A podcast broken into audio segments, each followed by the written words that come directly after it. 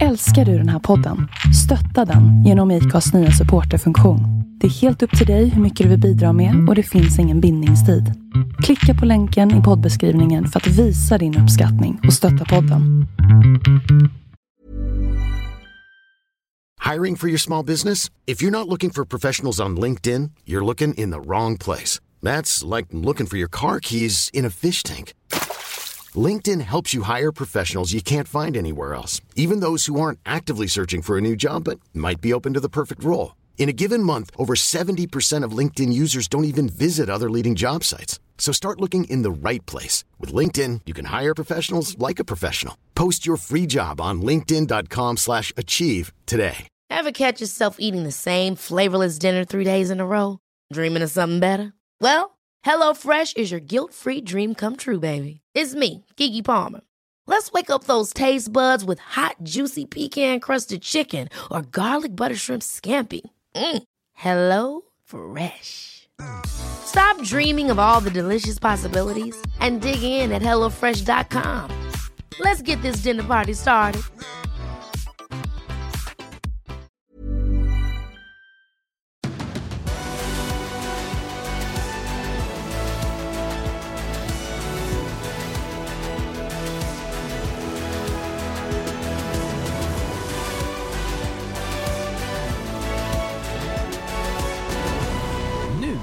Äntligen dags för MotoGP-podden nummer 135 och som eh, du har väntat, som jag har väntat och jag tror även Andreas har väntat på det här. Hur är läget Andreas? Jag har väntat så att jag blir gråhårig. Har du lust att snacka lite nu då igen? Det känns som att det kan bli en lång podd. Jag vet Ja. inte, det, det är bara den initiala känslan. Eller? Vad säger Ja, du? ja, det gör det. Långt, långt vinteruppehåll och eh, jag känner mig laddad. Jag har varit och åkt skidor en vecka, eller drygt en vecka. Jätteroligt. Samlat energi. Alltid är det något Alltid som det gör något. att vi inte kan spela in en podd. Mm. Och sen har det varit faktiskt lite vintersport också, alpinsport och ja, fart har det i alla fall handlat om. Åkt en hel del is i vinter också. Ja, men det är bra. Det är bra att vi uh, har uppe suget för en ny uh, poddsäsong som drar igång idag. Mm. Och eh, det är ju bra läge att dra igång just det här med eh, MotoGP-snack eftersom det precis har varit vintertester i Sepang. Det finns en hel del att snacka om kring testerna. Det är... Eh, vi har ju mycket möjligheter att prata kalendern som är lite utökad och nya banor och även eh, nyheter som har eh, figurerat i eh, olika medier senaste tiden såklart när, när, det nu, när nedräkningen på allvar har börjat igen. Eller den pågår ju hela tiden egentligen. Ja, man ser det varje dag egentligen. Eh, 6 mars är det som gäller. Idag är det 7 februari. Det är alltså 27 dagar kvar tills första racet. Mm. Eh, ja, Det är snart jag får alltså. lite puls och det går ju fort. De här säsongerna, det känns ju varje år som att det är, eh, ja men säsongen förlängs och tiden mellan säsongerna kortas ner och ja, det ska, det ska bli spännande att se hur, eh, hur året utvecklas. Och vem är nummer 27? När jag har 27 dagar kvar till race. Sätt inte mig på pottan nu direkt här. Men inte jag, jag är inte med i huvudet direkt. 27. 27? Nej, det står helt stilla på mig. Ja, det är inte Ike Lekona jag tänker på. Utan Casey istället. Stoner. Du kanske bara tänker på nummer ett på honom. Ja, han körde ju faktiskt med ett. Två gånger. Ja. Mm.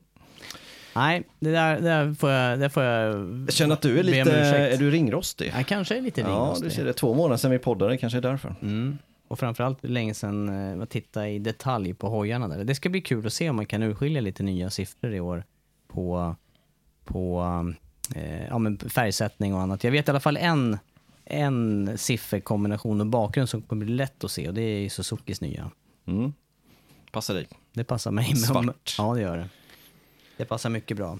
Men du Andreas, eh, berätta något om dig själv då från vintern här. Jag berättade ju väldigt snabbt här om skidåkning och isåkning och allt vad det har varit under, under vinterledigheten. Det har varit samma för mig faktiskt. Jobb mestadels och sen lite fjällresa. Mm. Ehm, och sen har vi haft svårt att synka våra kalendrar för att göra den här podden. Vi har ju verkligen jobbat, eh, skulle vi täcka in våra liv här nu så skulle vi nästan täcka in dygnets alla timmar. Vi jobbar nästan på samma ställe, vi jobbar på samma ställe med mycket, Ja. men inte samtidigt. Ehm, så därför har det inte blivit någon podd, men ehm, ja, det är vad jag har gjort. Nu får vi synka våra kalendrar lite bättre. Exakt. Nu är det bara några veckor kvar här till premiären. Så nu måste vi ha en sammanfattning, vad som har hänt eh, och lite övrigt. Dra schemat. Ja, nyheter då. Eh, vi måste ju behandla nummer 35 också. Det får bli en, en kortare studs på nummer 35. Det, där tror jag inte det är några frågetecken kring vem vi kommer prata om. Eh, titta på kalendern som sagt var och ehm, testerna som precis har genomförts i eh, Malaysia på Sepang. Och där kan det ju bli en hel del att snacka om. Både kring fabrikaten och förarna och eh, ja, hur det ser ut helt enkelt inför säsongen. Du, ehm, vi kör igång med nummer 35. Och eh, det är för mig Cal Crutchlow. Har du någonting att invända där? Absolut inte. Nej, vad säger du om eh, att eh, Crutchlow nu precis har förnyat sitt kontrakt som testförare? Då? Två säsonger ytterligare hos Yamaha. Det är väl eh, men ganska väntat ändå att han skulle få förnyat förtroende. Eh, det blev ju inte så mycket med Lorenzo när han skulle vara en testförare. Och sen så eh, var han inte riktigt i form när han väl fick chansen. Så Kalle, Kalle Krycka som han kallas eh, får ju ta över det här, Kalle Crutchlow och eh, förnyat kontrakt och var med bra på testen tycker jag. Faktiskt. Ja, men jag, jag gillar honom. Dels så, så är han ju stabil. Han är ju snabb utan att alltid synas i toppen. Och det var ju även i, eh, när han höll på som, som aktiv. Men framförallt då det här frispråkigheten och, och hans eh, karisma. Det, den, eh, den saknar jag. Som, alltså jag saknar hans aktiva tid. Eh, vad, vad säger du om hans eh, karriär då i, i korthet? Han kommer ifrån eh, brittiska mästerskapen ursprungligen, både Supersport och Superbike-serien där. Ja, en lite annorlunda väg in eh, jämfört med många andra som går via Moto 2, Moto 3. Eh, så har han gått igenom brittiska mästerskapen, Supersport, Superbike eh, och sen in i Supersport, världsmästare 2009 eh, för Yamaha. Eh, och sen in i Superbike, eh, tog några segrar där sista året, Superbike, eh, 2010. Men eh, ja, var ju bara där en säsong faktiskt innan han tog klivet över till Yamaha och till MotoGP där han var då från 2011 till 2021 eh, på ett gäng olika fabrikat dessutom. Ja, men det är ju det som tror jag gör honom eh, extra intressant som testförare. Han har ju kört Yamaha under sin aktiva karriär. Han körde även Ducati Eh, och sen ett flertal säsonger hos eh, LCR Honda och där var ju han den här, på något vis, den utjämnande föraren när, när både eh, ja, dels då Mark Marquez var den som verkligen stack ut och var snabb, men, men han kunde ju... Crutchlows omdömen var ju lite mer balanserade kanske. Ja. Eller? Alltså i fråga om, Jo, men det var i, i fråga om vad han gjorde på banan med cykeln, tänker jag. Jag, jag, jag var i en annan tanke här nu helt plötsligt. Eh, förlåt, men, men jag kommer att tänka på ett race han gjorde eh, när vi sa Ducati, Phillip Island. Var han i ledning eller var han två eller tre? Nu, nu sviker minnet mig här lite. Ja, du, du, nu märks min vinterrostighet här också. Ja, men Var det just på Ducatin? Ja, han, han hade ju världens chans att ta första och enda pallplatsen var det väl på Ducatin den säsongen han körde Ducati 2014. Han hade en pallplatsen innan. Eh, I just på Phillip Island och gick omkull. Jag tror det var sista varvet han gick omkull. Nej, det står helt stilla för mig. In i Honda Corner hette Mm. den då, kurva f- fyra. Kurva fyra, det. Mm. Ja, nej, det var ju bara ett minne som flög förbi. Han har ju lite spektakulära krascher som sagt var, men, eh, men eh, det, det, det som ändå hänger kvar för mig är hans eh, frispråkighet och förmåga att uttrycka sig både lite spydigt men också tala klarspråk ibland. Och kanske lite mer nu också när han har lagt av. Ja, faktiskt. Faktiskt. Du, tror du att det hänger ihop med språket då, eller är det han så som person? Det är väl både och egentligen, eh, faktiskt. Han är ju frispråkig, men sen har han ju språket till sin hjälp som inte många, eller som inte de an, många andra har i depån då, om man säger så. Då. Nej, och, och en annan sak som fascinerar är ju eh, hans, eh, hans uttalade vad ska jag säga, träningsmetoder. Han, har ju, han kör ju inte så mycket hoj utanför säsong. Han kör ju nästan ingenting, utan det är cykel som gäller. Och jag tycker det är fascinerande att han kan ha haft sån fart på banan utan att köra mycket hoj utanför, som annars de flesta nu för tiden gör. Mm. Stämmer, stämmer. Eh, Det är någonting som man har blivit känd för nästan, att, att han inte tränar som de andra. Nej, Eh, kanske hade gått ännu bättre om han gjorde det. ja kanske. 2014, Australien, tillbaka till den. Han Mm. låg trea på Ducati när han kraschade. Var det just sista varvet också? eller? Ja, eller näst sista. Nå- något av det. Nå- Sista eller näst sista. Eh, I vilket fall som helst så var det Bradley Smith, jag tror det var sista varvet faktiskt. I vilket fall så var det Bradley Smith som tog sin första pallplats. Just det racet. På en tredje, han fick det. Den enes död, Mm. den andres bröd. Ja, då har vi rätt ut det. Ja, men eh, är det en förare som, eh, som gjort eh, några andra större avtryck då, tycker du, i, i karriären? Eh, nej men avtryck har han gjort, men han har ju inte varit en av de absolut bästa. Det vill jag inte påstå, men inte en av de absolut sämsta heller i MotoGP, utan en, en ungefär medel skulle jag vilja säga, där han hållit sig. Eh, tre olika fabrikat som du säger där och sen så Yamaha blev det ju förra året, fick han ju hoppa in och köra fyra race, två race för, ehm, för Petronas, två race för fabriksteamet. Ja, ingen succé och inte katastrof, utan ungefär vad man kan förvänta sig. Eh, och har ju ingen känd, eller har ju ingen, han känner inte att för att komma tillbaka till MotoGP heller, utan han, han är nog rätt nöjd där med att förnya sitt kontrakt för 23 också, 22-23 som testförare. Tre segrar mäktade han med, alla tre på Honda. Mm. Han fick ju sin revansch där i, på Phillip Island två år senare när han tog segern då. Ja, men visst var det det. Och sen vill jag minnas också Tjeckien ett race han vunnit. Tjeckien har vunnit ett race och sen vann han även ett i Argentina ju. Just det. Det var väl det racet där Marquez eh, körde på de flesta som var på banan. Jag fick också svart, nej, nej jag fick 15, 20, 30 sekunder någonting efter incidenten med Rossi till slut. Mm. Ja, Nej, men vi, vi, eh, vi minns och eh, har kvar honom och det är, han är i alla fall starkt förknippad med startnummer 35. Det kan vi konstatera. Nu ska vi släppa det nu då Mm. Ja, och gör eh, köra vidare. Ja. Det finns en hel del eh, nyare nyheter att prata om än, än Cal Crutchlow och hans eh, fortsatta testkontrakt.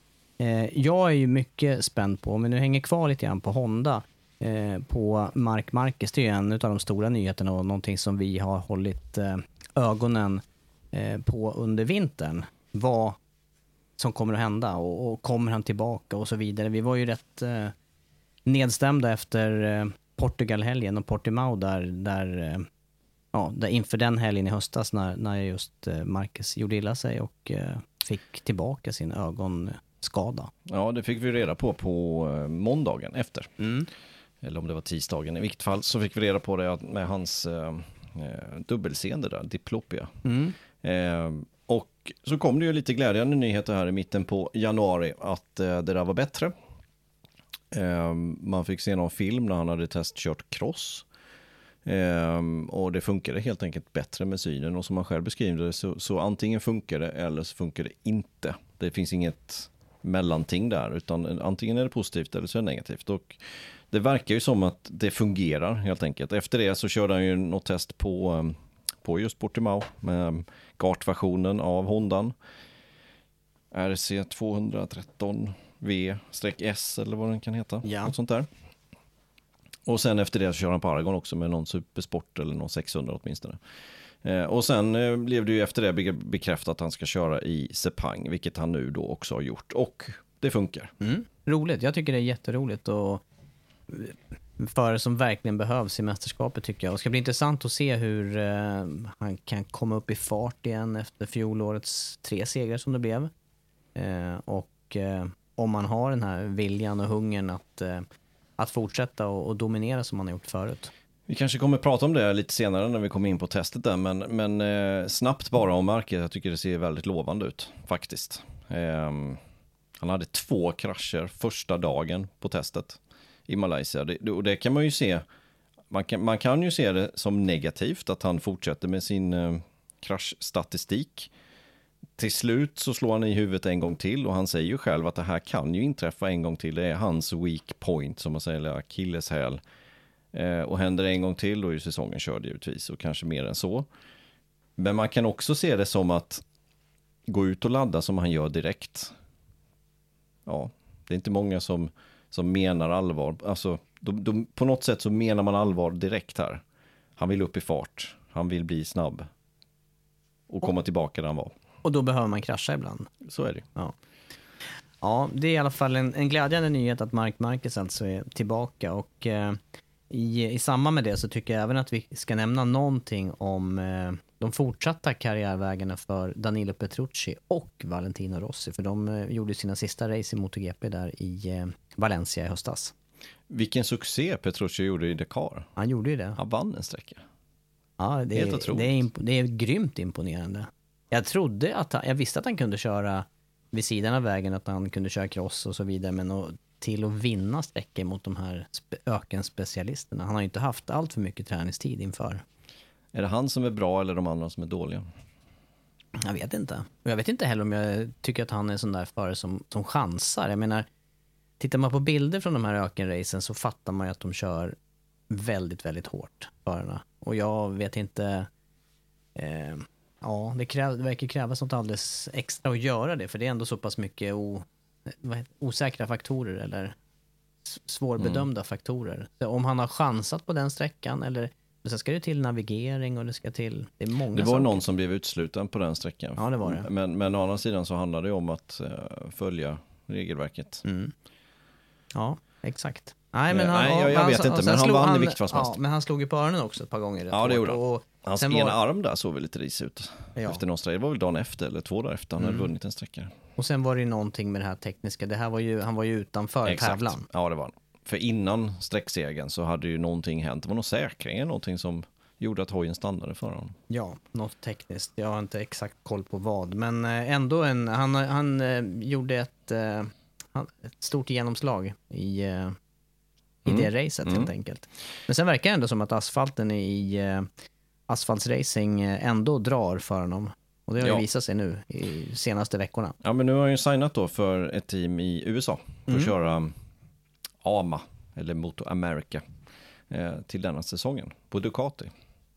Intressant. Ja, tillbaka till Ducati nu alltså, från KTM. Ja, och sen så har ju han den här bakgrunden från stockserier och han har ju kört den här typen utav, han har ju kört produktionshojar tidigare. Det är inte en ren eh, GP-förare som, som bara har kört GP-hojar, så att det där kan vara bra för hans del. Jag tror också det. Leva lite eh, amerikanska drömmen där för hans del. Mm. Tjäna lite pengar kanske. Ja. Och flytta till USA och som Mm. du säger uppleva nya... För Han- Bass ska väl inte köra, han ska väl köra superbekväm nu igen, tror jag. Ja, och han gjorde ju bra ifrån sig under, eh, under sin säsong.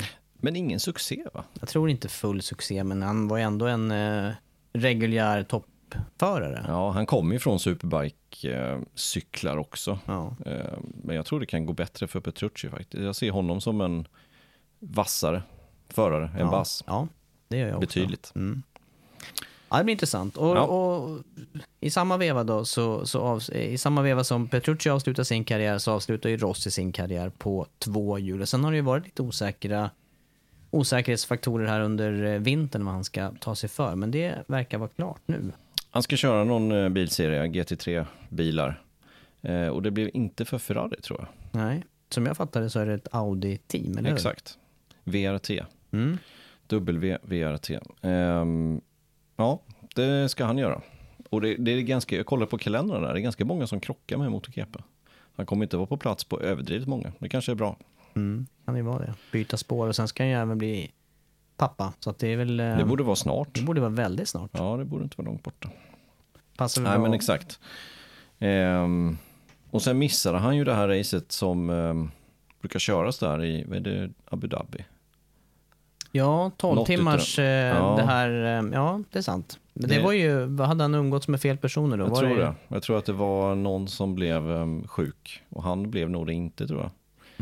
Men han, fick, han missade det i alla fall. Japp. Mm. Och så var brorsan, där, brorsan var där och körde och Uche var där och körde. Ja, Och, och så tog de in någon annan också och så vann, vann de inte. jag vet inte hur, hur det gick den i racet. Det vart inte intressant att följa Bilar. Det vart inte intressant att följa. Nej, precis. Men du, eh, ja det, det är i alla fall, eh, det, det är ju intressanta nyheter kring de här förarna som jag nämnt då. Eh, Lecona också. Ja. Superbike. ja, vad tror du där då? Ja, jättebra test tycker jag han gjorde. Mm. Jättebra. På Hondan dessutom. Precis. Och Hondan är ju inte den mest konkurrenskraftiga, eller har i alla fall inte varit det. Nej. Det blir intressant att se faktiskt Lecona på den där Hondan. Jag tror att det kan gå riktigt bra för honom. Och han borde vara betydligt vassare än Vierge. Ja, det tänker Som jag är också. hans det teamkompis. tänker jag också. Det är intressant att hur svårt Honda har att få, eller hur svårt Honda har att få till en, en eh, konkurrenskraftig superbike-hoj. För de har ju, Ja. nu har de ju en bra grund att stå på. Man säger man plockar den rätt ur lådan så är den ju konkurrenskraftig. Lite förvånande ändå att de inte hänger med bättre i Ja, jag tycker Superbike också det. Tycker också det. senaste tio åren nästan Ja, ja. faktiskt. Sen Ray, Rea körde, körde Honda. ja om, om man har haft många förare och, och försöka med också. Mm, mm. Nej men det, det blir spännande att se tycker jag Lekona där. Och det, ryktena gick ju heta här innan Marcus nu kom ut med sin pressrelease och eh, att han hade kört och ja, att han körde nu då. Men att, att det lär, låg nära till hands. Att Lekona i så fall skulle vara ersättare för Marcus. Kanske, fan, han Honda, kanske har Honda. någon klausul med i sitt kontrakt där. Ja, nu blir det ju inte så, men jag tycker det var ett intressant rykte ändå. Mm. Ja, det kan ju behövas. Det är inte bara Marcus som kan skada sig i den här sporten. Nej. Nej. Nej, men, men, Säsongen det- så är knappt börjat. Nej, precis. Då ska vi inte prata. Men du, det är några förare som har, som har eh, eh, varit frågetecken kring. Eh, och sen har vi ju också de nya förare som är på väg in i klassen. Har det varit något speciellt på nyhetssidan kring de nya förarna? Jag tänker eh, KTM, eh, Fernandes Gardner. Det var ju väldigt eh, tuff fight dem emellan i Mm. Moto 2 förra året. Och vi höll ju faktiskt eh, Fernandes lite högre fartmässigt. Tycker vi har sett det också. Nu kommer vi prata om det också lite senare när vi kommer in på testet. Men, men han har ju faktiskt visat framfötterna direkt. Eh, det har ju körts tre dagar först i Malaysia, ett rookie-test där för testförare och de som är rookies. Och, och där imponerade han stort. Eh, sen var han väl lite en i mängden lite vill jag påstå. I de andra två dagarna som är officiella testet som nu kördes då lördag, söndag. Idag är det måndag kväll när vi spelar in detta. Ehm, Så där var han ju lite i skymundan ändå, men han visade ju verkligen som sagt framfötterna första, första testet. Samtidigt som då Gardner har eh, en armskada. Och det, det, det där är också någonting som Gardner varit med om tidigare just att skada sig under försäsong och börja lite på bakfoten på något sätt. Och han, eh, han får nog slita här i början på året. Det tror jag med. Det tror jag med. Eh, och sen så gick han ju ut, också ut med och, och, och sa att han körde ju faktiskt sista racen med brutna revben Efter, och- kraschen såg i, vi också. efter kraschen i Portugal. Där. i Portugal. När han körde in i någon, jag kommer inte ihåg vem det var nu, men han körde in i någon. Renas kanske? Sista svängen tror jag det var. Ja, eller var det utför den där sista branta backen där uppifrån den här lilla platån där? Alltså näst sista sektorn kan man väl Var säga. det? Ja, jag minns inte om det var där. Jag tror att det var i sista svängen. Han körde rakt in i, i baken på någon annan. Jag kommer inte ihåg vem det var. Om det var, det var någon Aspar-cykel kanske. Ja, Ja, strunt samma. Men han körde på någon i vilket fall som helst. han gjorde han. Eh, på, trä, på kvalet var det väl? På kvalet var det. Eh, och sen körde han racet och visst, visst vann han det racet? Visst vann han i Portugal? Nu märks att det är länge sedan vi snackade. Ja, men Fernandez körde ju slut på däcken.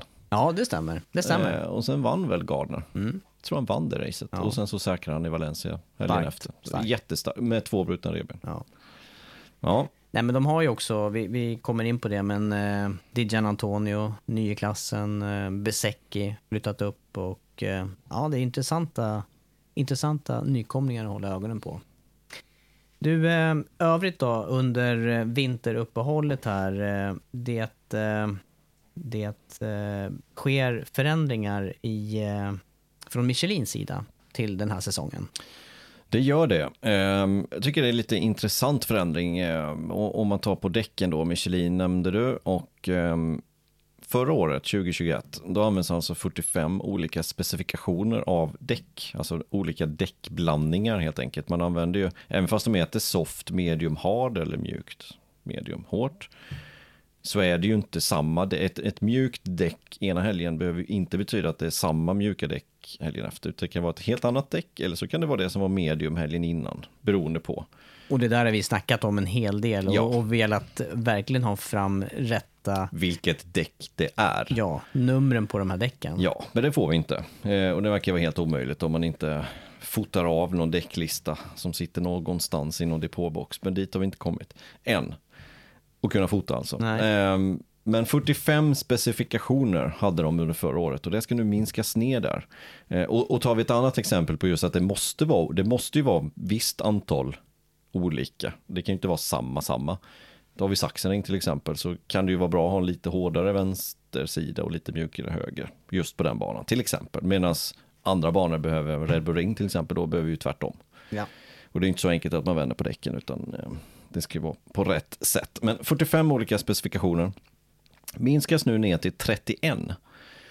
Ehm, och, och, det är lite intressant ändå tycker jag för att eh, det gör ju att det blir lite lättare för förarna att hålla reda på vilket däck som är vilket. Ehm, det tycker jag är bra. Jag tycker det är, det är bra. Ehm, och, och däcken ska också vara lite lättare att komma upp i temperatur, temperatur snabbt. Vilket har varit ett litet problem att vi ser ofta det andra flygande varvet på kvalen som, som bli, brukar bli de snabbaste mm. och inte första flygande. De som kan få upp te tempen i däcken på första flygande och sätta sitt snabbaste varv har ju en fördel för däcken är ju ett varv nyare. Mm. Eh, så det, det, är lite intressant när vi kommer till kvalet. Eh, jag tänker Suzuki till exempel. Kanske en fördel. Mm. Som ja, har, har haft, haft svårt. svårt med att få upp temperaturen. Men du, visst är det även en förändring, förutom det här som du nämner nu med eh, vilket däck det är exakt, så, så händer det någonting med antalet däck också mm. till, till året? Som det är nu så är det 30 däck som får användas under en racehelg per förare och det kommer gå ner till 28 den här säsongen. Och nästa år är tanken att dra ner till 27 också. Så att, eh, spara lite på miljön, sägs vara anledningen från Michelins sida. Och Dornas sida, att man ska dra ner både på antal däck och an, an, eh, antalet olika specifikationer. För man kan ju bara gissa hur många det blir över från varje specifikation. Mm. Ja, sant. Ja, men det blir en intressant förändring och, då, och kanske att man får se lite andra strategier under träningar. Och vi har ju faktiskt sett eh, under säsongerna som har varit, de senaste säsongerna, att eh, vissa team och vissa förare har eh, hamnat kort på däcksidan och helt enkelt inte haft tillräckligt med däck för de förhållanden som har varit mm. när det mm. kommer till kval eller om man har tagit sig vidare. Och det har inte räckt helt enkelt. Här har man ett sätt mindre. Man kommer mm. behöva anpassa sig till det. Så att man har tillräckligt med framförallt mjuka däck då till eh, kvalet. Mm. Det om däcken då och eh, övriga förändringar rent tekniskt. Eh, någonting som vi kommer in på vidare här med testerna men det kan vara värt att nämna det på nyhetssidan också tycker jag. Det här med de här whole shot devices och sänkningarna på, på hojarna. Vi har sett det utvecklas och tagits ett steg till här under vintern. Suzuki var ju sist ut förra året. Red Bull Ring var väl det som de presenterade sin modell. Ducati kom ju med en ny grej här nu på testet som sänker även framänden, inte bara vid start utan även eh, vid körning. Eh, och det ska väl ja, på något sätt förbättra luftmotståndet på raksträckorna. Vem vet? Nej, nu, vem vet exakt. Och är det inte lite väl mycket nu med det här med det är vingar som utvecklas hit och dit och det ska sänkas? Vem, vem på gatan ska kunna använda sånt här? Nej, det kommer, kan man faktiskt undra. Kommer det verkligheten, kommer det att användas i verkligheten utanför nej, banorna? Nej, det tror jag inte. Om man nu pratar miljö och, och besparingar och annat. Det börjar bli lite mycket. Tycker jag också. För, för det, det, det, man läser om, hur har det gått på testet? Ja, men vi jobbar mycket på aerodynamiken och whole shot device, säger de. Ja, inte det mest roliga kan jag tycka. Nej, faktiskt inte. Det är inte det kanske i slutändan som gör bättre racing. Det här med aerodynamiken, det kan man väl, det kan man väl eh, jag menar, det, det, blir ju snarare problem om de förlorar någon vinge eller att man kommer, att det har varit problem just det här när man går i och ur slipstreaming och annat tidigare. Ja, jag tycker också det. N någon har varit på någon annan förare, kört på lite grann och förlorat en vinge. Det är inte så att den föraren måste åka in i depån heller. Nej. Det går ju ganska bra utan. Ja, faktiskt. Men med såklart så går det ännu bättre, givetvis. Eh, men många förare nu under testet också gnäller ju på turbulens och det har vi ju hört förr. Just turbulens efter hojarna, just med alla de här aerodynamiska mm. lösningarna som finns. Ja. Eh, eh, det, det kändes ju ändå som för några år sedan att de skulle komma till rätta med det här. De skulle förbjuda vissa saker utan det, det skulle bara vara saker och ting som gick igenom kåpan. Ja, men, men sen, ja, vingar var förbjudna men så, så fort man satte liksom vinge och sen en liten, uh... gjorde en, en, vinkel tillbaka på något sätt, då var det okej. Okay. En bygel, eller vad heter ja, det? Exakt. Ja, men ja. jättekonstigt reglemente måste jag säga när det gäller detta. Ja, där, där skulle man kunna utveckla. Det här, för mig känns inte de här grejerna riktigt nödvändiga. faktiskt. Nej, och, och det kom ju till, det har vi ju pratat om innan, men det kom ju till på grund av att elektroniken förenklades till säsongen 2016 kanske. Något sånt där, 17 kanske, 16. Eh, och att elektroniken inte var lika bra Nej. eh, som innan och att det wheelade för mycket helt enkelt ut svängen. Det var därför de här kom till från början, men nu känns det som det har gått lite långt. Alltså. Ja, faktiskt. Ja, ja. Ja, Det jobbas eh, mycket på det och Ja. nu är det senaste här som, satt, som sagt den här sänkningsanordningen. En, en, en sista lite större grej här, men den, den får vi också fortsätta utveckla på nästa programpunkt. Men eh, kring banor i år, eh, där har det ju eh, framförallt tillkommit två nya banor och eh, den ena av de två kommer vi se nästa test på, Indonesien. Och sen så ska det även köras i Norden på, på Kymi Ring och där, ja det, det blir intressant att se helt enkelt. De är redan på plats eh, i Mandalika. Eh, de flesta kommer dit idag. Eh, och sen är ju test, eh, test här vidare i veckan. Mm. Intressant att se. Tre dagars test och det är ju det enda testet som kommer vara de två dagarna som var nu. I Malaysia lördag, söndag och sen eh, tre dagar här nu i Indonesien. Sen är det dags för race helt enkelt. Det är kort. Ja, det är kort. Och, försäsong. och dessutom, det kommer ju ta en dag för förarna att lära sig banan till att börja med. Ja. Och sen dag två, då kanske tekniken har lärt sig lite hur den ska ställas in och sådär. Och sen sista dagen möjligtvis, då kan vi få se lite attack. Eh, Så rent testmässigt på cyklarna så kommer det inte vara mycket som kan testas de två första dagarna. Nej. Vad har du för uppfattning från, eh, från eh, den banan och från Superbike-VM? Ja, jag såg bara lite grann egentligen från Super-QM där. Jag såg inte jätte, jätte, jättemycket faktiskt. Det blev lite ointressant där när Raskat Lioglu redan hade säkrat. Mm.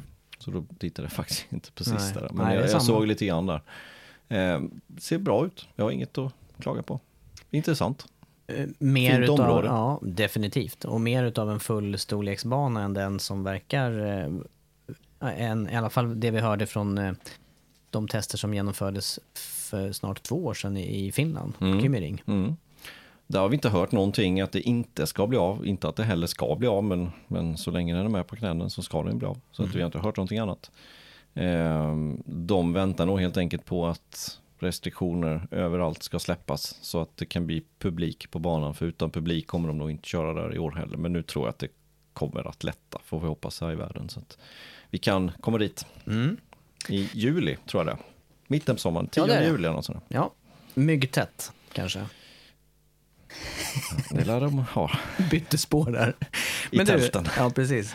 Men du, eh, då tycker jag vi tar, eh, då, ta- då tar vi det här med kalendern. Ja, 2022 väntar och eh, då har alltså MotoGP-kalendern utökats med ett race totalt. mm. Finns det någon gräns uppåt här? Fast tre, med tre race va? Sen förra året. Ja. För det var 18 tror jag, 2021. Ja, är sant. Tanken var att det skulle vara 20 race år 2020. Så ville jag för mig det var. Ja. Sen blev det 14 eller något liknande. Sen var det 18 förra året, några blev inställda. Eh, och nu är det alltså tanken att det ska vara 21 stycken race. Eh, och finalen ska gå tidigt i november för att inte krocka med eh, fotbolls-VM i Qatar. Just det. Som börjar i slutet av den månaden, har jag för mig. Det gör det. Och sen eh, håller det på till någonstans långt, ja det är efter Lucia. Jag tror att man spelar final eh, sent december, alltså efter 18, 17, 18 ja, precis, det december. brukar väl vara någon månad som fotbolls-VM håller på. Ja, Eh, Det är säkert så denna gången också. Så 21 race på, är det inte 36 veckor? Jag tror det. så noga har inte jag räknat. Men det är premiär i alla fall eh, 6 mars i just Qatar som du säger. Och den premiären, eller rättare sagt eh, eh, premiär land och bana, det har ju varit under lång period. Mm. Eh, Och, och det är samma upplägg med eh, kvällsrace. Sen har man haft lite olika justeringar på tiderna där. Men det, det står kvar med Qatar 6 mars. Och sen som du säger final i eh, början på november i Valencia. 6 november Mm. är det final i, eh, i Malaysia och det är vecka 44. I Valencia. Sa jag någonting annat? Ja, Malaysia. Jag menar Valencia givetvis. Det är svårt att läsa och prata. Vecka 44, vecka 44, det är höstlovet va? Ja, det är det. Så. Mm. Passar ju bra. Gör det. för alla de som ska dit. Eh, och premiär är ju då vecka 9. Så då kan man ju räkna Sportlov. ut då att det är eh, 35 veckor till och med. Så Snyggt. 21 race på 35 veckor. Mm, det är inte mycket tid för uh, återhämtning och ändå är, det- ändå är det faktiskt ett, ett sommaruppehåll som, som är värt att nämna här nu i, eh, Mm. i kalendern. För, för det har ju också varierat hur många veckor det uppehållet har varit. På. Precis. Det, sommaruppehållet i år kommer vara från 10 juli då när det är Finland och sen så kör vi igen i eh, England, eller Storbritannien, på Silverstone. Och det är också lite nytt att de har flyttat fr- fram det racet tidigare lagt Mm. eh, med några veckor. Så att eh, i, i början av augusti, alltså 7 augusti är det dags för Silverstone. Det brukar ju ligga runt den 25, 28 någonstans där. Får vi se om det blir någon skillnad vädermässigt då, för det har ju varit, eh, det har varit ganska varierat väder där i slutet av augusti. Kanske säkrare väderläge, jag vet inte. Kanske, kanske.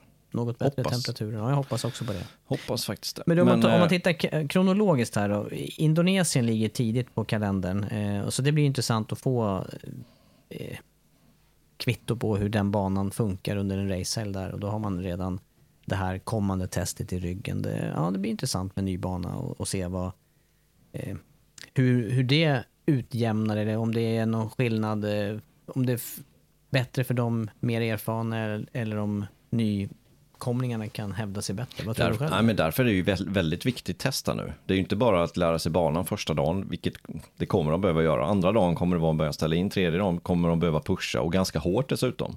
För att pushar man inte det här testet, då är man ju inte med på fredagsträningen när det väl är där. Och det, vi ska ju bara till Qatar också, sen ska vi tillbaka dit. Ja. Så det är klart att det är super, super viktigt testa nu som är i slutet av veckan. Mm.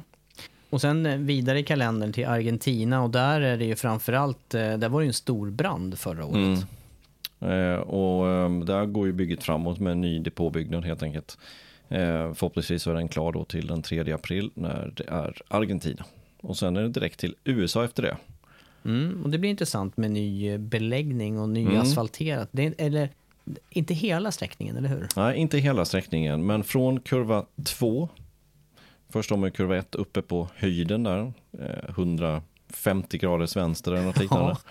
Eh, och, och sen ner för backen och sen har de då börjat kurva 2 och sen hela vägen bort kurva 11. Och det är ju intressant, eller det är rättare sagt, det var ju nödvändigt. Där var de ju, Ja. där var de ju ytterst kritiska förra året, förarna. och framförallt genom knicken där, kurva 9 kanske eller vad det kan bli för någonting. Men, men där var de ju väldigt kritiska och med rätta. Sista vänstern innan inbromsningen för Ja, långa exakt. raka. Kurva 10 kanske. Ja. Ehm, och, och sen var det även asfalterat i första stadion om området innan den här trippelhögen. Eh, även i det området. Eh, trippelhögen såg ju lite bättre ut faktiskt. Den var ju väldigt eh, gropig för två år sedan när vi var där. Mm. Men, men bättre nu i höstas. Ehm, och den låter man alltså vara. Det gör man ingenting av. Och den trippelhöger du nämner, det är den som rundar det här höga tornet. Ja, eh. Som är i slutet på varvet där. Och Så- sen har du två vänstersvängar kvar som också är orörda då. Mm. Ehm, Så att förhoppningsvis kommer det bli bättre eh, och inte lika gropigt och farligt nästan som det var senast. Nej. Eh, Förändringar även i, i Spanien sen. Barcelona, början på juni ligger den racehelgen. Vad händer kring eh, den banan? Ja, men där hände det också lite grann, men mest utanför banan egentligen. Banan ändrades ju fram till, eh, till in, inför förra säsongen. Ny kurva 10 också kanske. Den här La Caya heter den väl? Ja. Bank, banknamnet Ja, som står i insidan på den här kurvan. Mm. Eh, den, den radien blev ju lite mer som den gamla svängen. Den blev bra tycker jag. Förra blev året. jättebra. Det blev Mm. jättebra. Men nu sker lite förändringar utanför banan. eh, Murar som flyttas, kurva 4. Eh, och sen tror jag de ska fräscha upp depån lite grann också. Det kan behövas. Ja. Eh, vi nämnde kort eh, Kymering som vi som sagt var inte har hört särskilt mycket om. Eh, men eh, förhoppningen är ju att det är eh, tillräckligt ordnat för att det ska bli en bra racehelg där. Det, det ska bli kul att se hur, hur ja, mästerskapet på nordisk mark igen. Eh, Mm. Anderstorp hade ju varit ännu bättre såklart, men den, eh, det, det saknas lite där. Det får vi se stjärnorna efter ja. Mm, jag tror det. Mm. Och Silverstone nämnde du, eh, men sen blir det ju också den här avslutande delen på kalendern som, som är tillbaka igen då med Asien-race som inte har blivit av på grund av reserestriktioner och annat. Och det får vi verkligen hoppas att det, att, Att det året blir ser av. ut Ja. som, som det är planerat. Jag hoppas verkligen att vi kan komma tillbaka till de här. Det är ju fyra banor där. Eh, innan var det ju tre som brukade ligga Japan, Australien, Malaysia. De brukade ju vara som en triple header, eh, alltså veckorna efter varandra. Nu har man delat upp det i och med att Thailand har tillkommit. Så har man delat upp det så det blir först en double header, alltså en, ett dubbelrace. Eh, bara en vecka emellan där. Först är det då Japan och sen Thailand. Dessutom så ligger faktiskt Aragon. Den ligger ju veckan innan Japan, så där blir ju triple header nu, men det blir ju ett i Europa då. Skapliga resor ändå emellan. Skaplig resa där från Aragon. Eh, Så tar man bilen till Barcelona och sen får man flyga därifrån nästan direkt då till, till Japan. Eh, Det blir en lång resa för dem. Och då är man tillbaka på den här, det som jag inte riktigt fullföljde tidigare med, med tanke på att det är så många race eh, helger på kort tid att det finns inte mycket tid eller möjlighet om en förare skulle skada sig eller Nej, Det, det är nästan inte görligt. Nej, det är det inte. Eh, och den här diskussionen, kanske inte just om skador, men hur mycket det tär på personalen som åker runt. Den diskussionen går ju också varm inom Formel 1 nu, för de har ju 23 race den här säsongen, så de har ju två race till. Eh, så eh, den diskussionen kommer nog att fortsätta. Eh, och många, till och med i MotoGP, har ju sagt upp sig. Steve Day till exempel. Som är alltså lead commentator, alltså huvudkommentator hos Dorna på MotoGP.com. Fortsätter inte. Eh, däremot så var jag med på den här press... Eh, press... Vad var det för någonting? Det var nog Honda tror jag, någon press... Pressdag. Där Mark Marquez gjorde sitt första framträdande. Då var Steve Day host. Så Ja. han tar väl lite sådana uppdrag istället när han slipper resa runt till 21 platser. Plus test. ja. Eh, men det sliter på helt enkelt. Det gör ju det och där har vi ju, det, det vi har eh, lyft och diskuterat där, det är ju det här med om man skulle till exempel eh, begränsa antalet race för viss del utav teamen eller någonting. Eller Ja. i Formel 1 har man ju även uppdelat så att det är olika, olika grupper personal som reser till olika race till viss del. Ja, möjligt. Möjligt att man eh, kanske har det, men eh, man skulle nog behöva... Ska, ska man ha fler race så tror jag man måste tänka lite nytt här faktiskt. Eh, det måste nog vara... eh, I, I Formel 1 har man ju ett kostnadstak till exempel. Det säger jag inte man ska ha i MotoGP, men däremot personaltak. Att alla, det gör det ju redan idag, akkrediteringarna är ju hos Dorna och där skulle man ju på ett enkelt sätt kunna styra vilka som har tillgång till vilka banor. Sen måste man ju styra lönerna också givetvis då, så det kanske ska vara Dorna som betalar ut lönerna till slut. Så att det går via dem och sen ja, har man samma lön fast man är bara på 16 race och 21, 22, 23, 24. Och sen har vi sett kvitton flera gånger. I, för, för jag personligen har inte upplevt de här, eh, den här månadslånga vistelsen då som det har varit i Asien. Men däremot har vi sett kvitton i Valencia när, när teamen och förarna alla kommer halvsjuka och helt slut till finalhelgen. Ja, Efter, efter den här eh, Asien-trippen. det börjar nog bli på gränsen tror jag med 21 alltså. Mm. Väldigt på gränsen. Det är, um, och, och jag, visst skada är ju en sak men ja, det gäller att vara skadefri som förare liksom. eh, På, på det sättet. Jag tänker på personalen jämte där. Inte teamchefer som kan flyga privatjet utan mekaniker och de andra som jobbar, 95% av folket som jobbar i depån. Ja, det är ja. de man tänker på. Leva i kappsäck och låg Ja, ja. med den här på, ständigt pågående Ja, resan på något jag vis. tycker inte synd om förarna som tar privatjeten på torsdag morgon i ett Europarace och sen så flyger de hem 17.00 söndag eftermiddag. Nej, Och så landar de i Andorra klockan 19. och käka De- kvälls. De tycker jag inte synd om. Nej. Utan jag tycker synd om personalen. Ja, det är i alla fall... ehm, nej, precis. Det, vi får väl återkomma till det och se, vad, eh, se hur, eh, hur det mottas det här. Men, men en, ett syfte också att utöka antalet race, det var ju eh, från början det här med att eh, testerna, alltså man har ju minskat på testandet Ja, och utökat på racehelgerna för att få in intäkter på den delen. Men, men Vi, som sagt, vi får gå runt i depån. Vi får gå runt och, i depån och kolla på händerna på personalen. Se hur många ringar som är kvar efter året. Ja, ibland. eh, Det, det kanske är kvittot. Typ. Ja. Ah, ja. Du, eh, är det något mer att tillägga om kalendern eller eh, sen är det bekanta banor i övrigt och... eh, Ja, nej, men som sagt, triple header blir det Aragon, Japan, Thailand och sen är det en vecka emellan som blir det Australien, Malaysia. Eh, kul att se de banorna igen. Nu var de ju precis i Malaysia. Hoppas att eh, de kan komma tillbaka dit i höst så att inte covid-19 ställer till det. Borde inte göra det, men vem vet. Eh, och sen finalen i Valencia, precis som vanligt. Och min förhoppning är att det avgörs i Valencia. Ja. Det vore ju fantastiskt roligt om mästerskapet kan leva hela året. Ja, Precis som det gjorde i. Formel 1 förra året. Ja, jag har inte släppt det fortfarande, pratat inte om det. Nej, jag ska inte nämna det. Men eh, nej, senast avgjordes i sista racet, när var det? 17? Kan det ha varit det? Kanske? Ja, jag, för, för mig, eh, du, du, nu igen, nu märks vinteruppehållet. Nej, men det måste ha varit 17. Eh, och då vill jag ha för mig att eh, Marcus ledde med 24 poäng eller något liknande till Dovi. Nästan avgjort med andra. Dovi, Dovi Lorenzo där höll ju på. Lorenzo fick ju det här mapping 8. Just det, just det. Jag tror det var jag tror det var 17. Hey, I'm Ryan Reynolds. At Mint Mobile, we like to do the opposite of what Big Wireless does. They charge you a lot, we charge you a little. So naturally, when they announced they'd be raising their prices due to inflation, we decided to deflate our prices due to not hating you. That's right. We're cutting the price of Mint Unlimited from $30 a month to just $15 a month. Give it a try at mintmobile.com slash switch. $45 upfront for three months plus taxes and fees. Promo rate for new customers for limited time. Unlimited more than 40 gigabytes per month. Slows. Full terms at mintmobile.com. I'm Sandra, and I'm just the professional your small business was looking for. But you didn't hire me because you didn't use LinkedIn jobs. LinkedIn has professionals you can't find anywhere else, including those who aren't actively looking for a new job but might be open to the perfect role, like me. In a given month, over 70% of LinkedIn users don't visit other leading job sites. So if you're not looking on LinkedIn, you'll miss out on great candidates like Sandra. Start hiring professionals like a professional. Post your free job on linkedin.com/achieve today. Since 2013, Bombas has donated over 100 million socks, underwear, and t-shirts to those facing homelessness.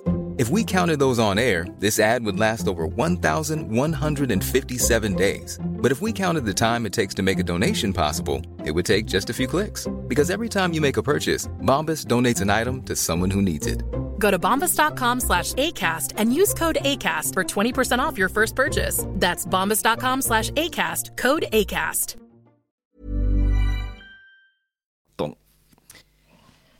Du, ska vi gå in på det som är mm, mest aktuellt nu då efter eh, de senaste dagarna och det är ju testerna i eh, Malaysia på Sepang som eh, precis har avslutats och genomförts planenligt med både då en omgång med testförare och förare som kör fabrikat som fortfarande har de här fördelarna men, men framförallt då två riktiga avslutande testdagar med, med alla aktuella förare och team på plats. Mm.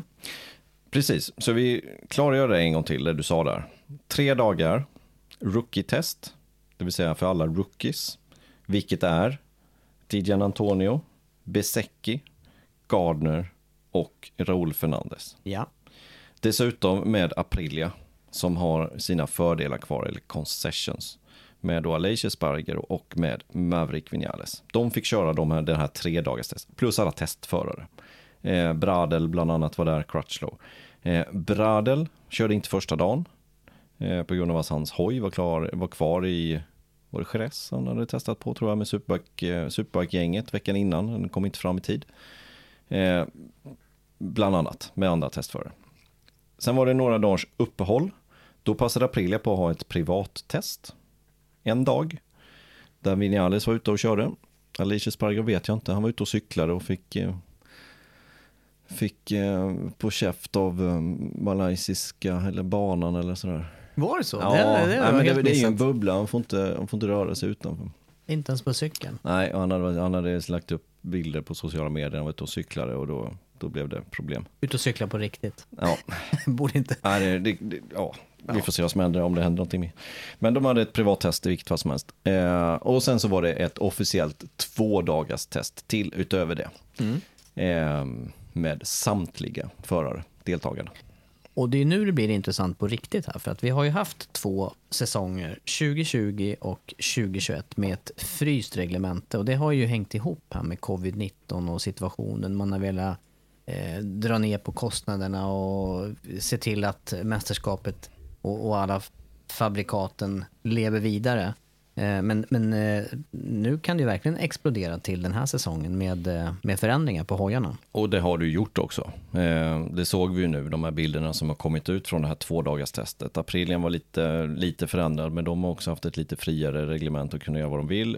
KTM har ju blivit av med sina concessions, men de fick ju byta motor till säsongen 2021. För att de hade sina concessions kvar. De gjorde en liten vidareutveckling av den. Så att de andra fyra märkena har det ju hänt mycket på visuellt, ser man ju direkt vad som har hänt. Ja.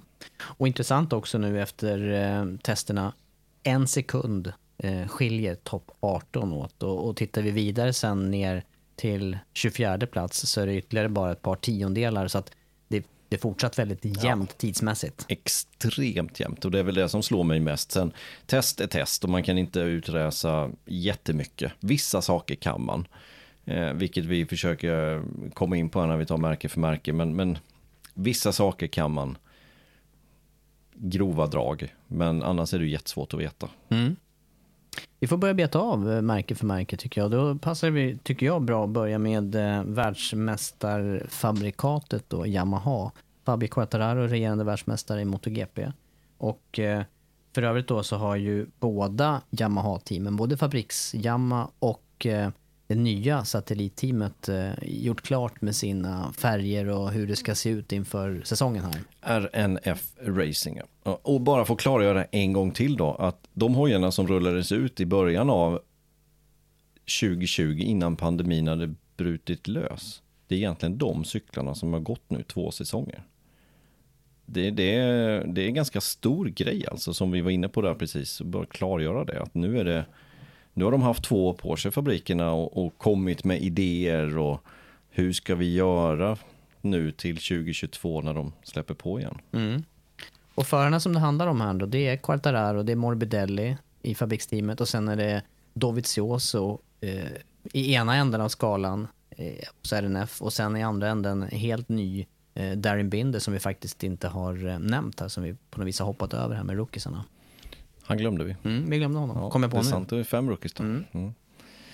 Eh, då. Det har vi rätt i. Bra att du sa det. Eh, stämmer.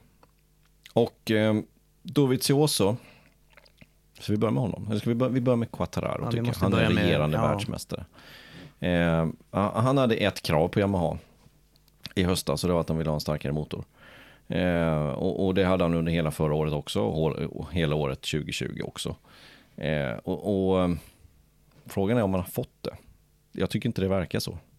Tittar man på topphastigheterna till exempel så, så ligger de i botten, Yamaha-cyklarna. Eh, Igen? igen ja. Och det är bara Quattararo som sticker ut lite grann då med att inte ligga i botten. Men de andra tre cyklarna ligger där. Eh, ja, Nej, jag vet inte vad, riktigt eh, vad man har Quattararo och Yamaha. Alltså, jag, jag tror att det kan bli tufft för dem alltså. Men förklara det då för, eh, för en som inte racear. Vad, vad är det som... Det kanske, är, det kanske är för uppenbart vad, vad jag är ute efter här, men, men toppfart kontra andra punkter på en racehoj, vad är det för känsla och vad ger det för känsla tillbaka till föraren? Ja, men det är ju, det är ju gratis både positioner och tiondelar som man får eh, på raksträckorna.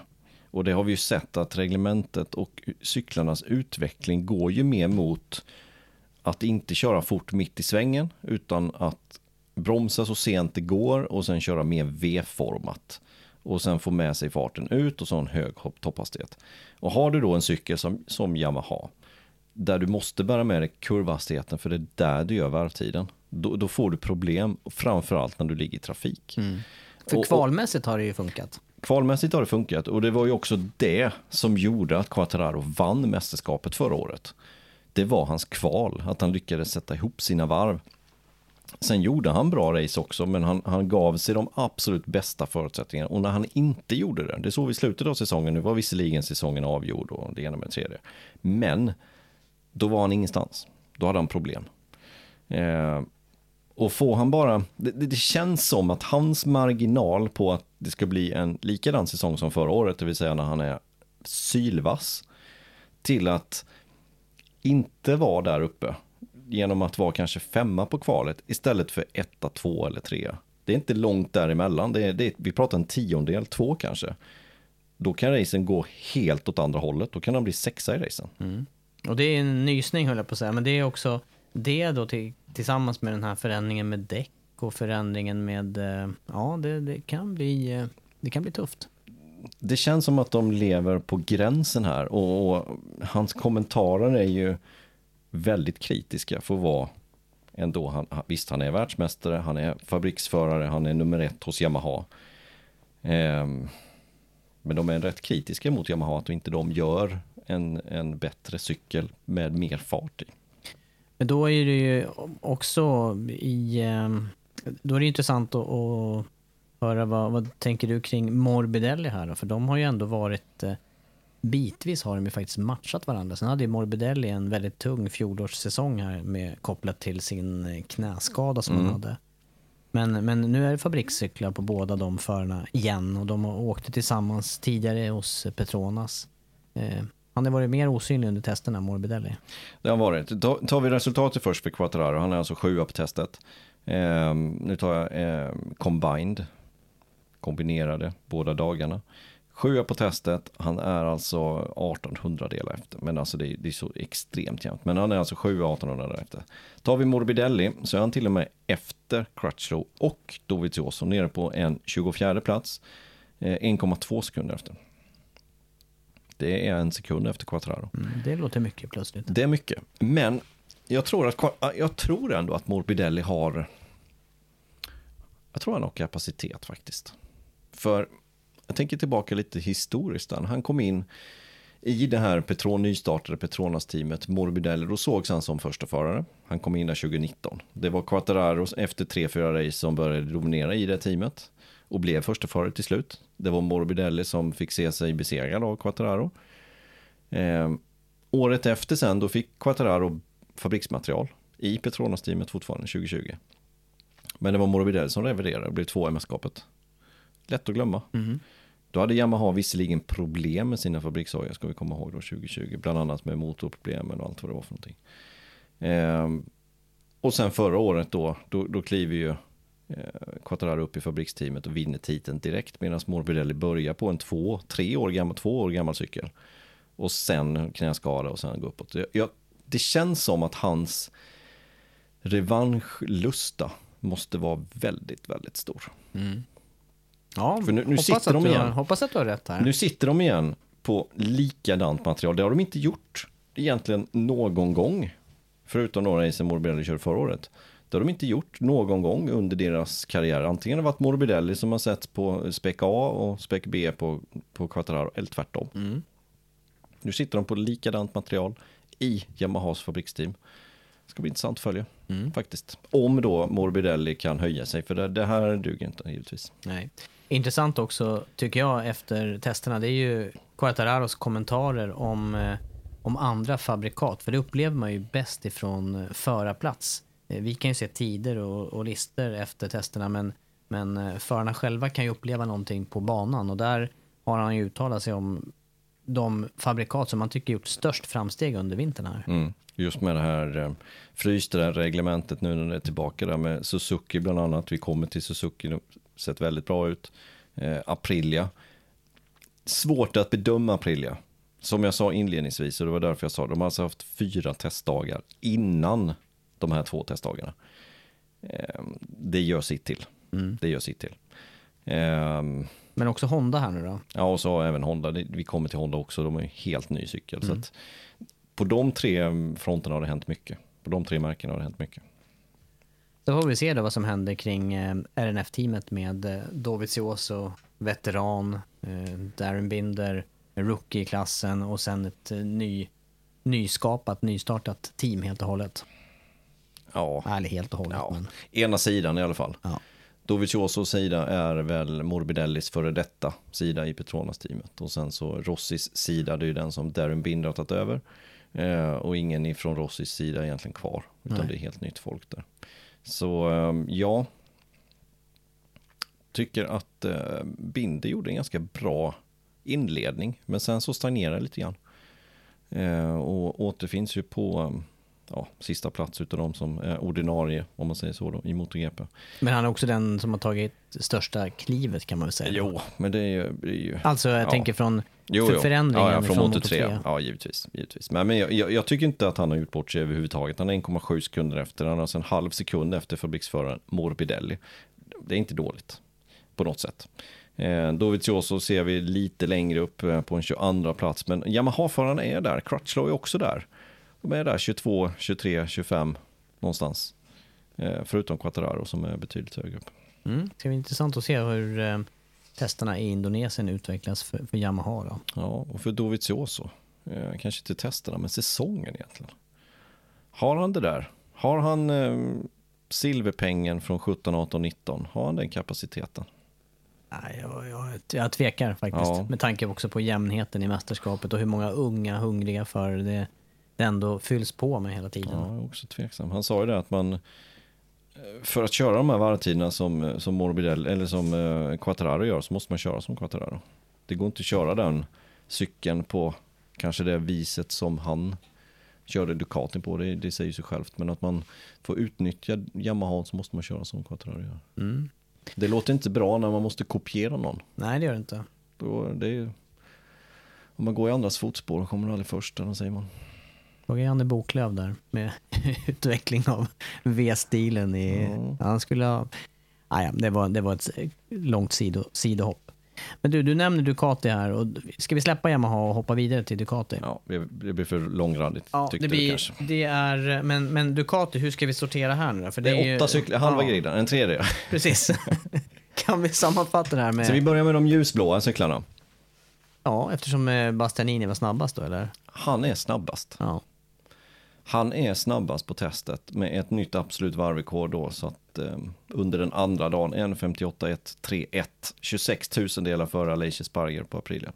Eh, han kör på en eh, Gresini-cykel. Gresini förra året ska vi komma ihåg, de kör Aprilia. Aprilia har nu ett eget fabriksteam. Eh, Eh, det vill säga att Gresini-teamet kör alltså eh, med Ducati istället. Mm. Och vilken eh, modell utav Ducati-cyklarna? Ja, de kör ju 21 förra året. Det Och vill de var säga ju i princip. superbra. Ja, de var superbra. I princip färdigutvecklade. Mm. Eh, för Bastianini fick alltså inte den senaste. Eh, det är fem stycken fabrikscyklar. Eh, cyklar. om man nu kan säga det, men senaste specifikationen. Det är alltså Marini som fick den femte. Utöver Pramac-teamet och eh, fabriksteamet. Mm. Och där, det, det, det vi kan konstatera efter testerna det är just som du säger här att eh, Bastianini på 21 här var den absolut snabbaste och desto mer svajigt då för de eh, förarna med eh, den senaste specifikationen. Mm. Framförallt första dagen såg det inte alls bra ut, tidsmässigt. De själva säger, alltså Miller och Banjaya säger själva att det tar en stund innan man får in och det, det är ju naturligt att det tar en stund givetvis. Eh, men att den har större potential än 21 eh, Det får vi se. De gjorde stora framsteg under eh, andra dagen tyckte de själva. Fick inte till deras time attack riktigt. Sen började det regna i slutet på, eh, på andra dagen så de, de kunde inte göra sina time attacks. Det kunde givetvis ingen annan heller göra då. Men, men eh, de kanske blev extra drabbade av det. Eh, Så vi får se. Det, det är svårt det där att bedöma. Eh, Ducati måste jag säga. Alltså Banjaya är ju en av de absolut största kandidaterna till att vinna mästerskapet. Tillsammans med några till givetvis. Men, men en utav dem är han ju med tanke på vad han gjorde i slutet förra året. Eh, Men är Ducati redo att vinna? Jag vet inte. Men, men håller de på med för mycket då? Med det här? Det är precis det jag tänker. Alltså, när gick utvecklingen åt fel håll för Ducati senast? Det är ett tag sedan. Det Mm. känns som att Du det är att liksom det var på stadigt? Exakt, det är nästan på Stoner-tiden som gick bakåt. Ja. Och, och sen från att Dovi kom in i teamet där 13, 14 och gått stadigt uppåt. De tog första segern 16 med Janone och sen så tvåa i mästerskapet 17, 18, 19. Lorenzo var också mästerskapskandidat tills han fick kicken. Och nu har Banjaya liksom levererat. Och så fortsätter man att ändra hur mycket som helst eller? Mm, kan vara. Kan vara. Jag vet inte. Och det vi snackar om här, det är ju de här, till exempel de här whole shot device och sänkningar och nu ska man sänka hela hojen. För mig låter det lite grann som sådana här elektronisk eh, fjädring som Ja, inte, det är som ju inte är tillåtet. Nej, det är inte tillåtet. men, men det är så pass mycket ändå. Chassigeometrin måste ju påverkas ganska mycket av det Ja, här. ja. Ja, det är... Det är nu, är det två dagar, vi ska inte dra. Vi, vi vet efter fyra race hur, hur det kommer vara. Eh, men i, ja, de andra fabrikaten har ju gått tillbaka. Någon säsong så har de liksom fallit tillbaka. Jag tänker på Suzuki där, 16 var det väl, när Janone, eller 17 när Janone valde fel motorkonfiguration och var ingenstans. Honda har varit lite efter, förutom med Marquez. Eh, KTM har haft sina up and downs ordentligt. Du tänker att det är dags för Ducati att Ja, dippa lite grann? mm. Om man nu tittar. Mm. kanske. Jag vet inte. Titta på Bastianini här som toppar testet. Då känns det som att då hade ju Banjaya gjort det med Samma material. god marginal Ja. också. Om han hade kört en 21. Nu kör han inte det. Nu, nu säger de själva att potentialen är större i 22an. Let's see. Mm. Och vi, då får man se också vid vilket skede av säsongen Kommer börjar den, ja. tippa över Ja. liksom, Yes. till, till det positiva. Kanske redan nästa helg i Bandalika, men Mm. vet. Ska vi, släppa, ja, ska vi släppa Ducati där? Det är lite frågetecken faktiskt. Ja, men jag tycker det. det. Det är faktiskt lite mer frågetecken än vad det var innan vi började testerna, tycker jag faktiskt. Eh, Just i och med att Bastianini toppar och eh, visst, alltså Banjaya, vad är han någonstans? Han är sexa, han är 1300 delar efter, alltså 1300 delar, en tiondel, lite till.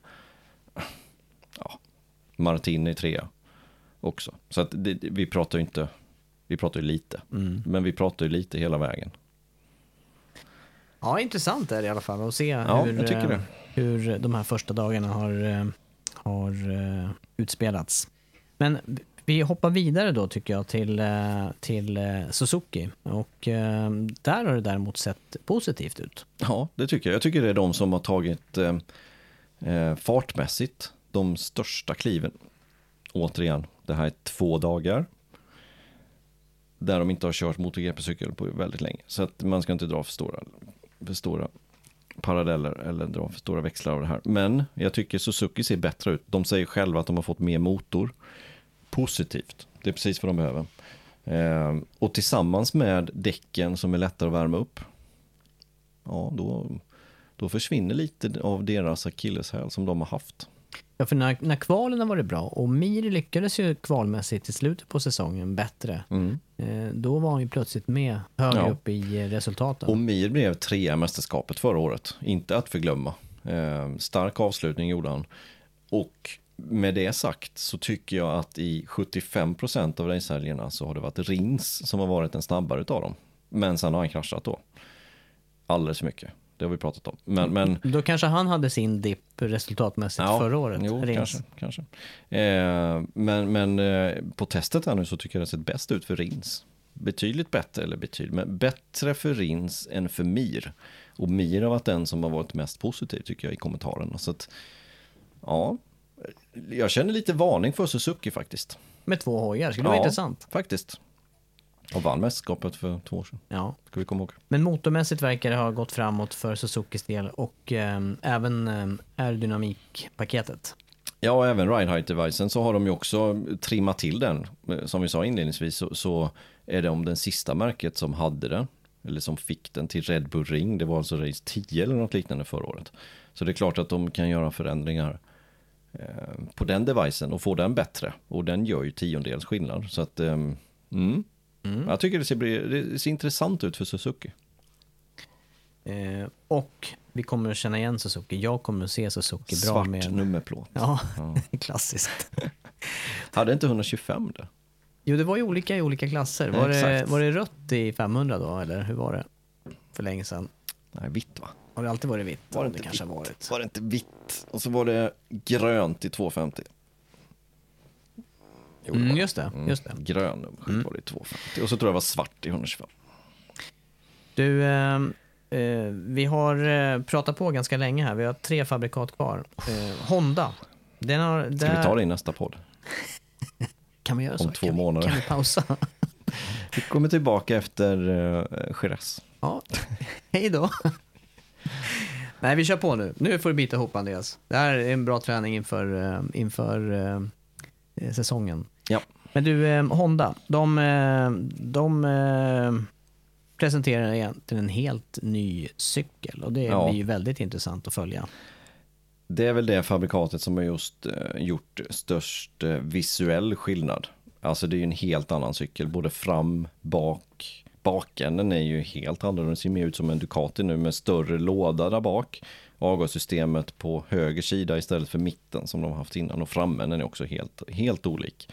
Ehm, och, och ehm, detta ska ju vara, de ville komma med en ny cykel för att den har ju varit väldigt stark in i svängarna. Det har varit väldigt bra feedback.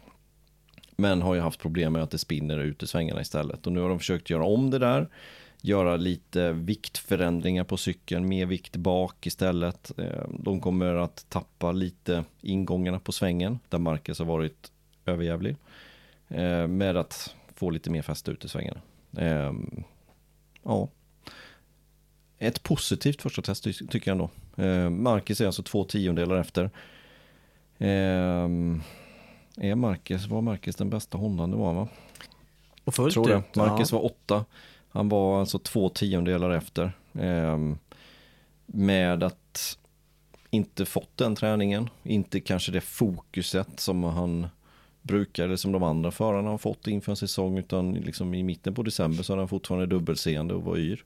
Det, det är lite skillnaden att ligga på en yacht någonstans Verkligen. och, och se fram emot nästa säsong. Som en del andra förare. Så att det är klart att, ehm, att ehm, han kunde varit bättre förberedd. Mm. Och där i totalt sett här nu på fyra cyklar så är det oförändrat eh, föruppställningen då med Mark Marquez och Paul Espargaro. Och sen är det LCR-teamet med Nakagami ytterligare en säsong och även Alex Marquez. Så de två förarna eh, känns ju som att de har lite extra press på sig att leverera i år. Mm. Framförallt eh, Nakagami. Ja. Eh, störst press. Eh, men även Paul Espargaro. För eh, ryktena säger ju under vintern nu att Honda, upp, eh, Honda vaktar upp på, på Mir. Och vill ha över Mir till, till Honda till nästkommande säsong. Det är mycket kontrakt. Det har vi inte varit inne på någonting här. Men det är många kontrakt som går ut här nu efter den här säsongen. Och det är ju vid den här tiden vi brukar se förlängningar. ja. Senaste ryktet var idag att Banjaya hade förlängt två säsonger, alltså 23 och 24. Och det är ju helt, ja så kommer det ju bli. Även fast inte idag så, så, så kommer ju Banjaya att förnya med Ducati, det är vi ju rätt övertygade om. Ehm, men in, intressant där, det, det är precis som du säger, det är press på framförallt Nakagami och Paul Espargaro. Och fullt ut eh, hur, hur eh, Repsol-Honderna kommer att se ut, det får vi reda på imorgon redan. Mm. tisdag. Eh, där man under eftermiddagen eh, presenterar, jag ska inte säga nya färger för det lär väl inte bli, men det kanske kommer någon, eh, någon ny nyans eller... Den kommer se likadan ut som den gjorde 1995 när den först presenterades. Ja, den är lätt att placera på Ja, banan i alla fall. Det, nej, det kommer ju vara. Men, men hojen ser helt annorlunda ut. Eh, rent tekniskt. Framände, bakände. Intressant att se hur det fungerar. Ja, men Repsol är li- lite i blåsväder i Sydamerika vet jag. Just Där, det. där var ju Oljeutsläpp, en, ja, stort Mm. oljeutsläpp. Det var någon som fick gå där också. Var det inte ja, en av de högt uppsatta Jo, på Repsol? och man, och man fick inte gå så långt. Det var väl ingen som fick lämna landet där. Ja, så det var. Det Ja, var men- husarrest typ. Ja, det var Landarrest. Ja, men det var någon stor oljetanker där och som, eh, som vid lastning, lossning plötsligt, ja det, det blev fel. Då hävdade de ju att det var beroende på något väderfenomen någonstans här. Och, ja, hur som helst. Vi får se vad, vad det blir. Det verkar ju Stämmer. som att eh, eh, ja, samarbetet med Honda, det kvarstår i alla fall. Sen har det blivit med Åtminstone i år. Ja, precis. Eh, vi får se. Och förhoppningen är ju i alla fall eh, från mitt håll, och det tror jag många håller med om det här, att Mark Marquez eh, kan, eh, kan komma tillbaka i och vara med och, och fighta som mästerskapet. Det blev Ja. ett stort avbräck där i slutet på året när han, eh, när han inte kunde fullfölja säsongen. Marcus är ju en av de, eh, en utav de, ska vi säga, tre hetaste mästerskapskandidaterna. Det vill jag påstå. Eh, och, och en sak till om Marcus, det började ju regna sista dagen, söndag eftermiddag. Eh, han var en av de som var ute när det började stänka. Och tittar man på hans varvtider jämfört med alla andra varvtider, då skiljer det liksom fem sekunder. Han åker ut på slick så det börjar dugga och är betydligt snabbare. Sen, jag förstår detta i test. Alla laddar inte, kör säkert. Men något säger det. Och det, det där har vi pratat om kontra, jag tänker på den, när du säger det här så tänker jag på den här racehelgen på uh, Le Mans när uh, Quartararo avvaktade när det var de förhållandena Mm. som du precis pratade om. Och, och han, ja, där, vid de tillfällena sticker ju Marcus ut verkligen. Ja. Han övar på det också. Men det gick sådär i Österrike, för då kastade han sig. Ja, det gjorde han. Så var det med det. Du, eh, vi kör vidare med Österrike i eh, färskt minne. Så har vi faktiskt ett fabrikat från Österrike. KTM. Eh, fyra cyklar vidare med Oliveira, med Brad Binder och sen de två rookiesarna då, ettan och tvåan i Moto 2. Remy Gardner och Raúl Fernandez. Vad, vad finns att säga om KTM? Nej, vad, har vi, vad har vi märket från Matti för någonstans? Oklart. Mm. Jag tycker att det är oklart och jag tycker inte att det här testet var det stora klivet framåt som vi borde ha sett. Det var ju en udda säsong fjolåret också. Här. Kommer du ihåg sekvensen race där i mitten på 2-1, året? 2. Ja, med Oliveira. Ja. Han var vassast av alla. Två i Mugello, seger i Barcelona, två i Sachsenring. Och sen var han ingenstans. Nej. Och Brad Binder dessutom en seger. Visserligen på slicks i spöregn, men ändå. Nej, det är... Nej, det, är, det, är, det är en gåta. De gick lite snett helt enkelt. Ehm, får vi se om den här förändringen de har gjort då, tagit in Gudotti istället. Sparkat ut eh, Mike Leitner. Eh, om Mike Leitner kanske var mer teknik, som det sägs då, att han var mer teknikfokuserad, glömde den mänskliga biten. Att Gudotti kommer in som motpol och kanske få upp stämningen. Att alla ska jobba åt samma håll. Eh, Frågan är vilken större förändring han kan göra. Det, det är liksom, han kan göra en förändring på raceteamet. Men det är ju... Det är inte, riktigt- inte på materialet på Nej. samma sätt. Nej. Exakt, det är, det är ju i Matti för den svetsas. Mm. Eh, Ja, vi får se. Och inga fördelar har de kvar heller. Nej, det har de inte.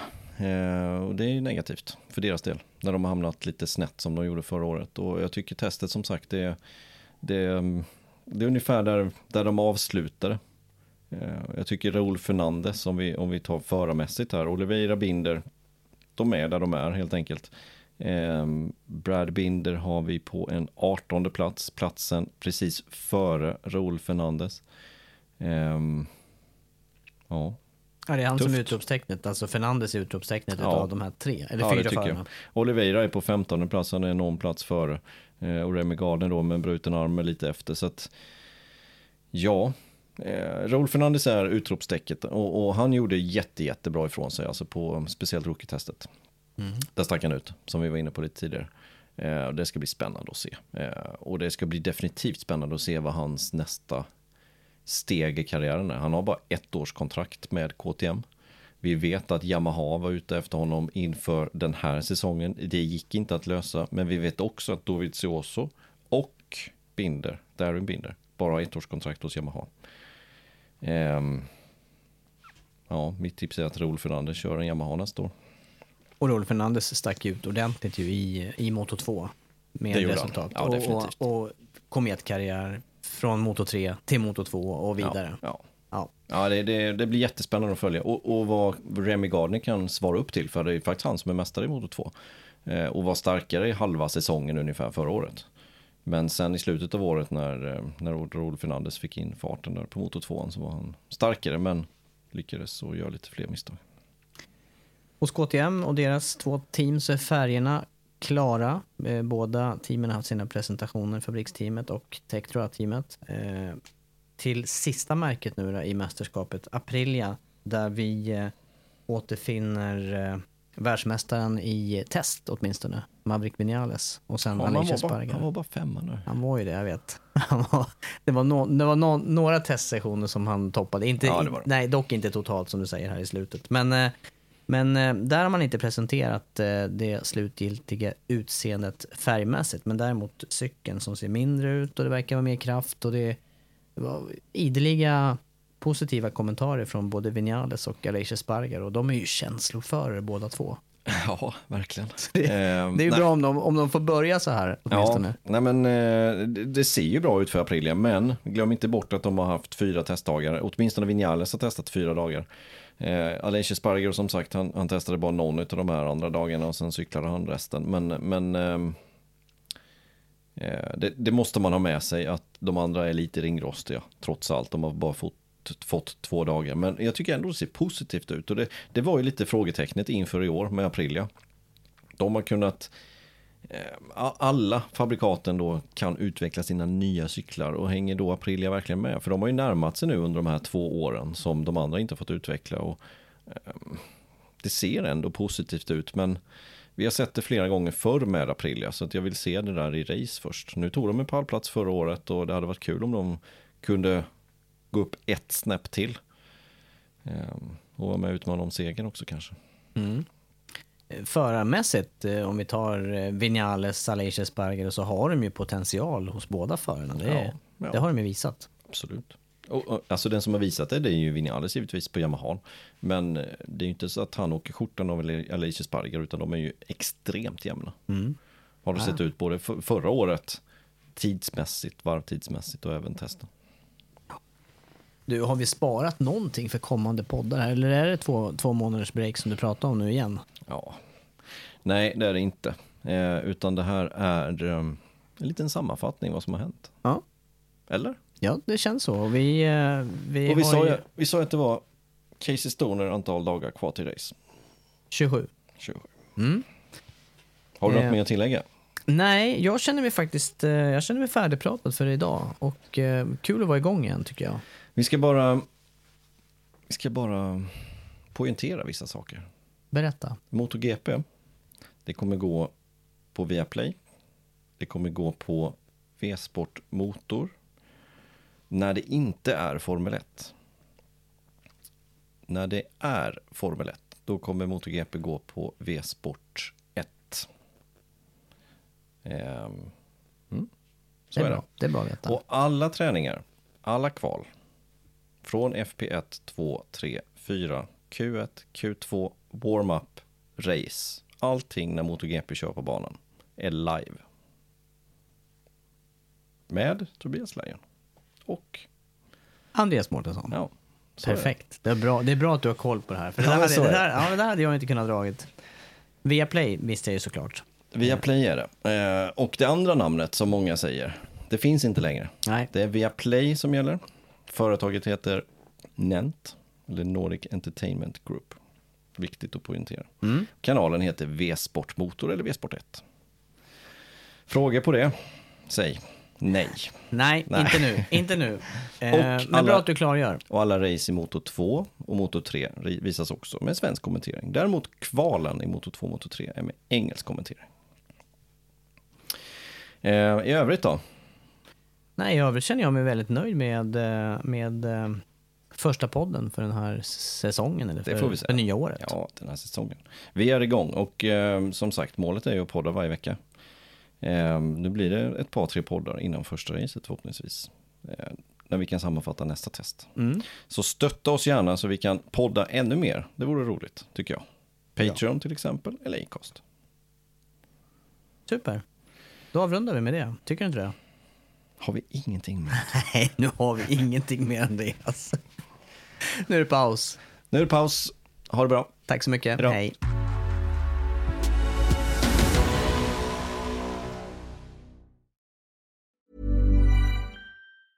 Hey, it's Danny Pellegrino from Everything Iconic. Ready to upgrade your style game without blowing your budget? Check out Quince. They've got all the good stuff shirts and polos, activewear, and fine leather goods, all at 50 to 80% less than other high end brands. And the best part? They're all about safe, ethical, and responsible manufacturing. Get that luxury vibe without the luxury price tag. Hit up quince.com slash upgrade for free shipping and 365 day returns on your next order. That's quince.com slash upgrade. Hold up. What was that? Boring. No flavor. That was as bad as those leftovers you ate all week. Kiki Palmer here, and it's time to say hello to something fresh and guilt-free. Hello Fresh. Jazz up dinner with pecan-crusted chicken or garlic butter shrimp scampi. Now that's music to my mouth. Hello Fresh. Let's get this dinner party started. Discover all the delicious possibilities at hellofresh.com.